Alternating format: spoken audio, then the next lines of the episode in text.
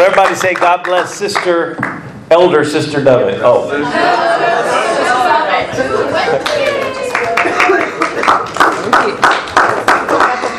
yes, you do. I got to be quiet. Well, last week when he said I was going to speak, Brother Rivera said, Tell it all. So he gave me permission to tell it all. No, don't But I, tell it all. I turned back to him and I said, They haven't allotted me that much time. Oh. See. But God is good. So probably a lot of you have um, seen the commercial on television about, so what's in your wallet? Well, my message is, so what's in your legacy? So my main text is out of Deuteronomy, chapter 6. It's a very familiar scripture. And so what is a legacy? So I looked it up and it said anything that's handed down from the past. that's a simple definition. Deuteronomy 6:1 says, Now these are the commandments, the statutes, and the judgments which the Lord your God commanded to teach you, that you might do that you might do them in the land whithersoever you possess it. So a command, again I'll refer to Brother Rivera, being in the military, he knows what a command is. it's direct with a specific authority behind it to issue an order or orders an order given by one in authority. So God is our ultimate authority.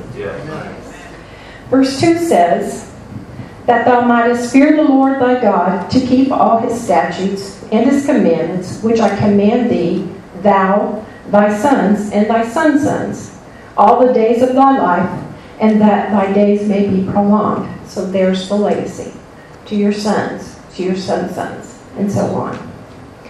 it is the responsibility of every generation to pass on the commandments of the Lord. Verse 3 starts out by saying, Hear, therefore, O Israel, and observe to do it. In other words, he's saying, Listen up, take notice, and do it. What is so important? To know that there's only one God. And from verse 5, to love him and serve him with all of our being. Verse 6 lets us know that these words were to be in our hearts. That means the closest thing to us. Moms, it's our children. Okay? But then that we would have His Word in our hearts and in our lives and to be able to understand who He is. A lot of people worship Jesus, or so they say, but do they really know Him? Do they know who He is? Verse 7 says to teach these commandments diligently. And that would mean a constant effort to accomplish something, to be done or pursued with persevering attention. Got to keep up with it. Talk about the things of God every part of the day that you're with them. Use these things as teaching points, as Sister Kathy said this morning. Throughout the day, whether you're baking with your kids or uh, mowing the grass, you teach them the ways of the Lord. Here's a scripture that our children had heard at some point in their life, John 3 19. It says, As this is the condemnation, that light is come into the world, that men love darkness rather than light, because their deeds were evil. A little story when we lived in Toledo, Ohio. Um, was those days when you only had one car in the family. You, know, you didn't have cell phones. So we were walking to the library, and as we walked by, we passed a bar, a saloon, whatever you want to call it. Um, and their door was open, so you could see inside this saloon, this bar. And it was very dark in there, except for some little hanging lights, you know, decorative lights. And so as we walked by, my kids said, that is evil, because they recognized that darkness, that it represented an evil place, that evil things were going on there. Our children who are in public schools spend more time during the day with their teachers rather than their parents. The teachers may not be a bad person, and they are helping them learn that 2 plus 2 equals 4 most of the time. But they are of the world, and they're teaching them of a lot of the worldly values. So the time that you spend with your children is very important. What you put into your children is what's going to hopefully you reap what you sow. Remember the story about Moses? As a very young child, his mother put him in, into his heart and mind that there was only one true God. She only had him for a short while, probably during the time until he was weaned. And then she knew there was going to come a time that she had to turn him back over to Pharaoh's daughter, who had rescued him out of the little basket. So she had to put in his heart and his mind that there was one true God. She knew there was going to come time she had to turn loose of those strings. Same way with, with parents. There comes a time they're going to be set loose. They're going to be in the public schools. They're going to be working jobs. They're going to be brushing shoulders with ungodly people. In many places, it's very ungodly. But to have it in their heart that I know there's one God, and I know that He is the mighty God in Christ, that they can stand upon that solid foundation. I think perhaps if Jochebed had not put that into the heart of her son Moses, maybe God couldn't have used him to free the people, to set them free from Egypt. And we know that Egypt represents sin. Um, dropping down to verse 20 says, When our children ask what all this means, we can tell them that without God we were in sin. But because of accepting God in our lives, we're free. We are not bound by the traditions of the world. Right. The Bible says that we are free indeed. Right. That means free from the actions, the things of the world. free in our gestures. I don't have to act like the world. I don't have to talk like them. I don't have to dress like them. Because I'm free. I'm not bound to look like so and so or to act like so and so or go where they go. I don't have to worry about that. I am who I am because of the grace of God. I don't live this way because I have to, because my son is my pastor. People say, How does that work? You're his mother. Yeah, but he's my pastor, and he has the overseeing of my soul. So I have to be respectful of that. Verse 25 says, And it shall be our righteousness if we observe to do all these commandments before the Lord our God as he hath commanded us. Other verses that show our responsibility to our children are, I know we've all heard them, Proverbs 22 6, to train up a child in the way he should go. Training takes work and effort. Mm-hmm. When you're trained in military, you're trained for that 5K that we do Gospel Go. You've got to do some training. You've got to work up to it. Why are we to train them? We train them because Proverbs 22 15 says, Foolishness is bound in the heart of the child. Yeah. yes, amen. But the rod of correction shall drive it far from him. you know, we don't have to teach our kids to lie. We don't have to teach them to be mean or bullies. It just comes out at some point. You know, it's just it's born within them. Another good example of legacy in the Bible is found in 2 Timothy 1 5. Paul was speaking of his son in the Lord. Um, you might say his protege, you know, somebody he was training, mentoring, disciple making. When I call to remembrance the unfeigned faith that is in thee, which dwelt first in thy grandmother Lois and thy mother Eunice, and I am persuaded in thee also. Our responsibility as parents and grandparents is to diligently work at passing on this great salvation. My last scripture here is uh, Proverbs 16:31. It says, "The hoary head is a crown of glory, if it be found in the way of righteousness." So when I looked in the dictionary for hoary head, it said gray or white, time worn, lot of mileage. Been there, done that. I'm time worn, and I have a lot of mileage on me. I may be time worn at days, but it's not over yet. I'm still standing. The enemy of my soul has tried to knock me down several times several times, but I'm still standing. Greater is He that's in me than He that's in this world.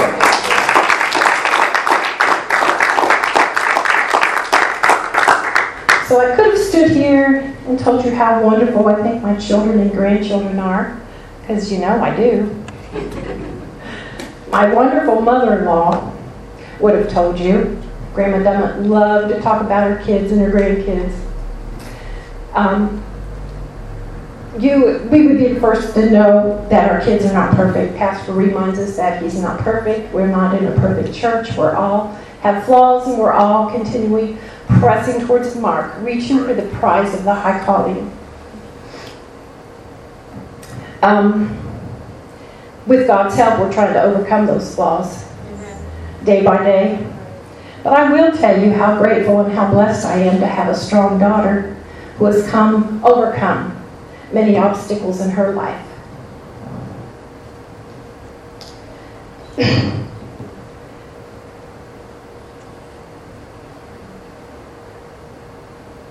Through her 13 surgeries and facing those rough teenage years, but having confidence to be who she is, to know who she is through Jesus, to know her strength comes from God to do her best, to see that this truth was instilled in her prized possessions. They're sitting right here. Her boys. My boys, she says. My boys. Now they're young men. They're not perfect, but Grammy loves him with all her heart. Then I'm blessed with a son who loves, teaches, and preaches this precious truth to carry on this legacy passed down from his father and his grandfather, and now to his prized possessions Julia, Jasmine, and Ashton. Well, he's baby bear. I mean, Ashton. to also be blessed with a wonderful daughter in law who loves and believes this truth and who serves God together with her husband. Then I'm sure I could spend hours telling you about my grandchildren, but I won't, because you know I do that anyway. John Wayne and Kyle, the first two were on the scene. Close enough in age and size, they were always mistaken for twins. These little guys who sucked their thumbs and carried around their blankets have grown into handsome young men, and the second one's about to graduate here soon. So very proud of you. Very proud of you, and you know I love you with all my heart. Then the two princesses arrived. Julie and Jasmine. Now we could do all the pink and frilly things. I had enough of those trucks.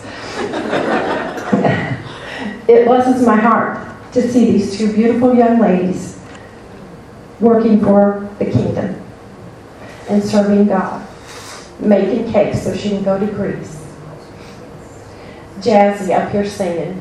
My word, you she was so backward you couldn't get her to stand up with the group. Right. Now she's up there singing. Hallelujah. I sit back and I'm blessed. I'm blessed to see them work for the kingdom. And then last of all came Baby Bear. This little guy stole the hearts of everybody. From his sisters even, who just Googled over their little baby brother, to Aunt Tiffy. You know, her Aunt Tiffy. He uh, got spoiled by Aunt Tiffy and still does somehow one day. One day Ashton said, I'm not a baby anymore. Sadly, I said, I know, you're right. Now I will call you my big boy bear. As a family, we've been through rough struggles and situations, just as many of you have. Things that you face, things that hit your family that you think, only by the grace of God that you're still standing, you know. It's been the foundation laid before us by the Word of God and knowing He is the way, He is the truth, and He is the life within us. So wherever you are in this path of life, it's never too late to work diligently on the responsibility of passing on this marvelous truth. What we have is precious. What we have sets us free. It's our life. Anything that we need, it's in here. Raising our children, facing struggles in our lives. The Bible says the rain falls on the just and the unjust. We're all going to see hard times and situations in our life that a lot of people just give up. Yeah. You know, say, oh God, you're not a good God. You, you wouldn't have let this happen to me. You know, but to know.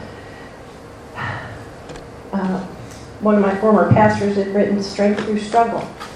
You know, you uh, don't have a testimony unless you have a test to go through. But I love this church. I tell everybody, I don't just tell them first off that my pastor's my son. I just say, we have a great church. We've got awesome families here that love God. And we're just real. We just want to be real because God has been good to us. So take this word and keep it in our hearts, the closest thing to us, but to instill it in our children, our grandchildren, the Sunday school children. You know, we want them to have this word in their hearts and their lives because it's what will take us out of here, take us to heaven.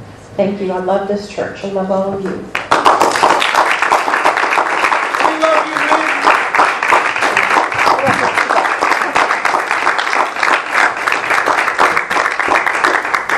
Whew.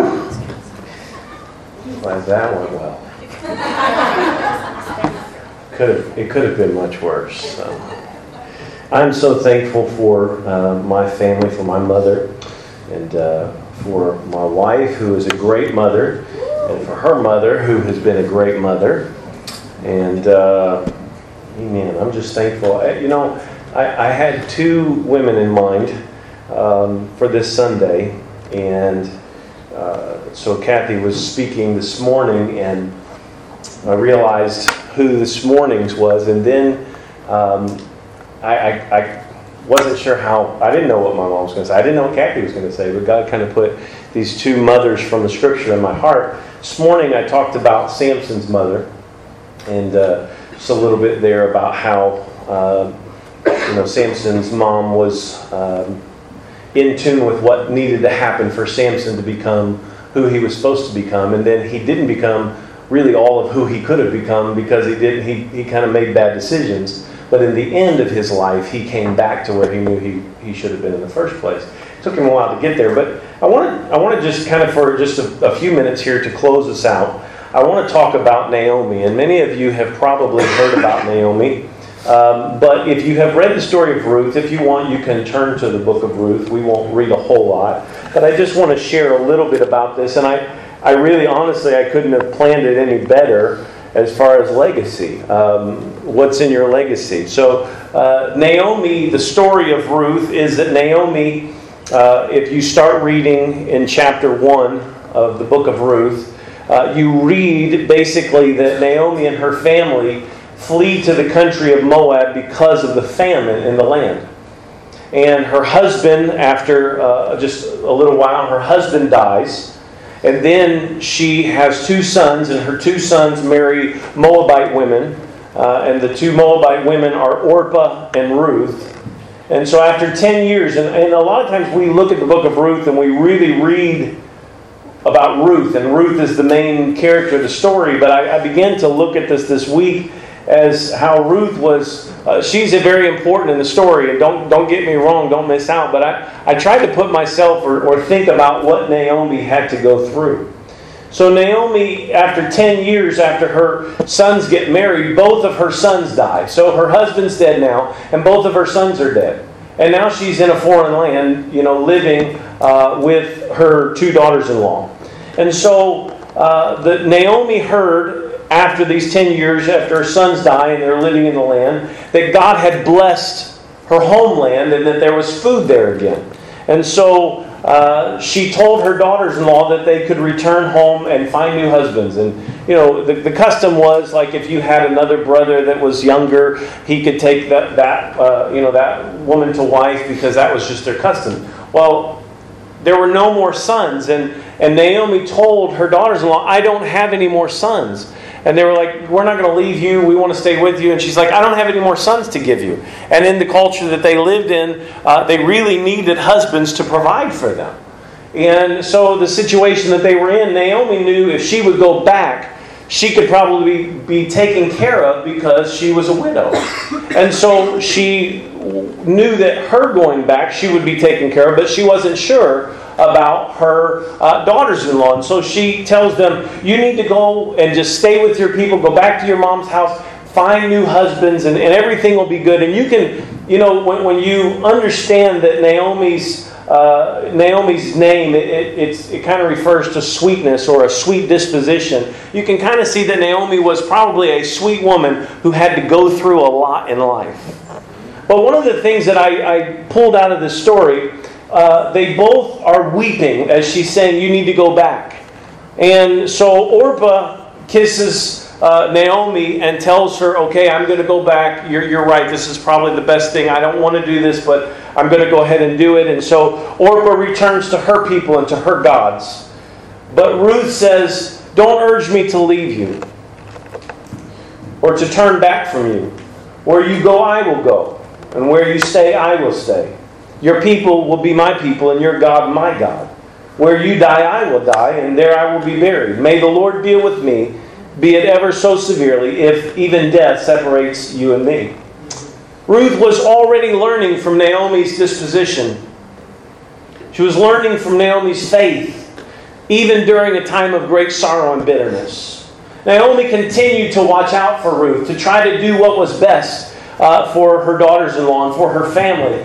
And so uh, she instructed her wisely. As you as you see them they come back and Ruth is there with Naomi and she advises her about going and gleaning. There was a, a, a law that would allow them if they didn't have a, a, provider that they could go and they could glean when the fields were harvested. That they wouldn't be able to harvest all the fields. They said leave the corners for the gleaners. And so the gleaners could come and they could have grain. It was basically God's way of taking care of the people that didn't have anything. And, and so he made a way for, uh, for, for Ruth and for Naomi to, to receive food. And so after a, a few times of this, you, you find that uh, Ruth is, is being blessed. And she, she meets this guy named Boaz, and Boaz is uh, he's good to her, and, and he starts saying, you know, don't just leave just a little bit. Let's pile some up over there for her to take. And so, you know, Ruth comes back to Naomi, and she's like, look at all this. And, and, and Naomi starts flipping out. She's like, Where did you get all this? This is more than what should have been on the corner of the field. This is this is a lot. And so, you know, Ruth doesn't have any clue what's going on. Ruth is like, she's kind of, you know, she's not ditzy, okay, at all, but but she's kind of clueless. This is not her people. These are not her customs. She's only doing what Naomi told her to do and what Naomi instructed her to do so that they could live. So she goes and she starts getting blessed, and she says, Who is this? Who's, who's this that's blessing you? Well, lo and behold, it just happened to be a distant relative. And so there, there was a deal with, uh, with relatives that if somebody was destitute, like somebody had lost their husband, or they were in a, in a bad, bad way, like Naomi and Ruth, uh, that they could be redeemed. They could be brought back into the family, and basically they could be saved by one of these kinsmen, by one of these people that was related to them. And so Naomi advises Ruth and says, I want you just to kind of make yourself available. Just, you know, just be there. Just kind of hang out there. Make sure that they see you. And, and, and gave her a lot of wise instruction about keeping her kind of in Boaz's eye. And uh, so Boaz uh, talks to her and finds out, they come to find out that Boaz is her kinsman, but he's, he's not the closest one. And the closest one would have had the rights to redeem uh, or to redeem Ruth because Ruth wasn't uh, of their their culture, wasn't of their lineage. And so uh, she says, you know, you need to stick around. And so she sticks around and she sticks around and she's faithful and she does everything that Naomi tells her. And then, you know, the story is awesome because Boaz has to ask the closer kinsman, the closer family member, would you like to redeem? No, I don't, I don't have anything to do. That's that's a Moabite woman. I don't have anything to do with her. But what is so beautiful about the story is that uh, Ruth then is betrothed to by uh, Boaz, and Boaz becomes uh, Ruth's kinsman redeemer, which basically brings her into the Jewish culture, brings her into the family, back into the family. Even though she had had a husband that was in uh, Naomi's family, she technically wasn't even family. She technically didn't have all the rights that the Jewish people would have had, or even in their culture. She was basically at the graces of everybody else. But what happened was Boaz brought Ruth into that relationship, that right relationship, by being her kinsman redeemer. And I want to just kind of end this with, with this awesome uh, little, you know, just uh, maybe you knew this, but if you didn't know this, this insight. So the Lord bless Naomi. I like this. She gains a son when Boaz marries Ruth, and Ruth and Boaz have a child. And the woman of the land said to Naomi, Praise be to the Lord, who has this day not left you without a guardian redeemer. May he become famous throughout Israel. He will renew your life and sustain you in your old age. For your daughter in law, who loves you and is better to you than seven sons, has given him birth. Ruth 4:17 tells us the name of the child was Obed, who was the father of Jesse, who was the father of David, who would be the king. And did you know that David is the king in the lineage of Jesus Christ? So the connection of Boaz to Ruth, Boaz being Ruth's kinsman redeemer, ended up being a even greater legacy than any of the women of the town could have imagined at that time. Because that connection brought about Obed, which brought about Jesse, which brought about King David, which several generations later brought Jesus Christ. Isn't that powerful? What a legacy. What was Naomi's legacy? Naomi's legacy was she followed her husband faithfully, even when they even when they left the God, the people of God. Even when they went away, even when every there was a famine that was so bad it drove them away from God's people. But whenever she hear, she heard that there was food, whenever she heard that it was better, she came back. She purposed to come back. And when she came back, she had been sweet enough and kind enough and nice enough of a person that Ruth said, I'm coming with you. I've got the privilege, and I, I say it's a privilege because it really is. I have the privilege of having a great mother, a great mother in law, and a great wife in my life. So I really don't know. I don't know what a lot of men go through. I know that there's some men that they, you know, it's rough because their, their wives are just contentious all the time, and uh, there's all kinds of turmoil in their house. I, I don't know what that's like. All I know is what it's like to have good women in my life. And we're raising two two beautiful daughters. I got uh, Julia and Jasmine that are just awesome, and uh, Ashton. I'm sure he's going to make a great great husband to somebody someday. But I have I've come to the conclusion that it's very important. It's very important uh, don't don't worry about that, mom. Now, don't think about that at all. I know, baby bear. Don't think about it. But there is a legacy that is developed by who you are. It's it's about not just preaching to your kids and teaching your kids, but being with your kids. There was never a doubt. You heard me say it before. There was never a doubt if we were going to church. There was never a doubt what we believed. There was never a doubt. We ne- I never had to question that. And I hope that as my children continue to get older, they don't have doubts and they don't have questions about what we believe, about what we know. I know one thing's for certain they know we're for real. We're the same people in the pulpit, up here on the platform as we are when we're at the restaurant, at the house. What you see is what you get.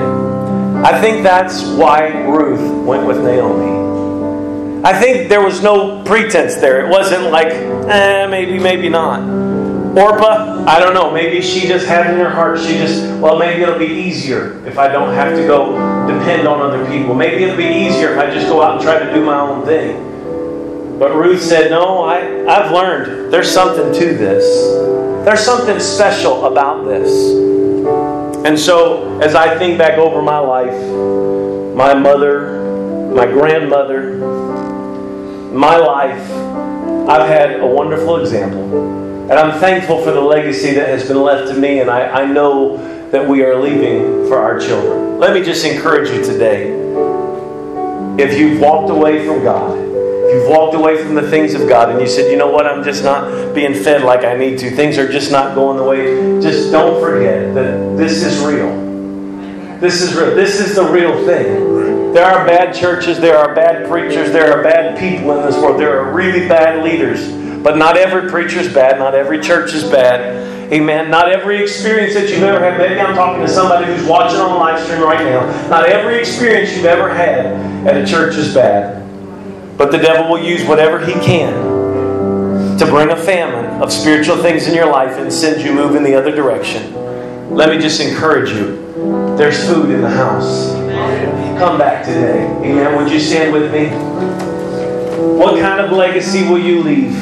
Naomi decided that she would leave a legacy that would impact for generations, and she could not have known that it would even bring about Jesus Christ.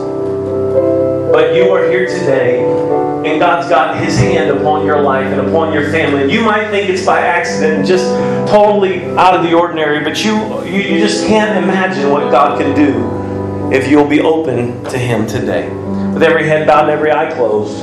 I want to just open up this altar, turn this whole place into an altar. If you want to talk to God, you want to say, God, help me leave a legacy that will matter. Help me leave a, a legacy that will touch lives and change generations for years to come. I open up this whole place as an altar to you today. You can come forward or you can stay right where you are. But let's talk to God for a few moments.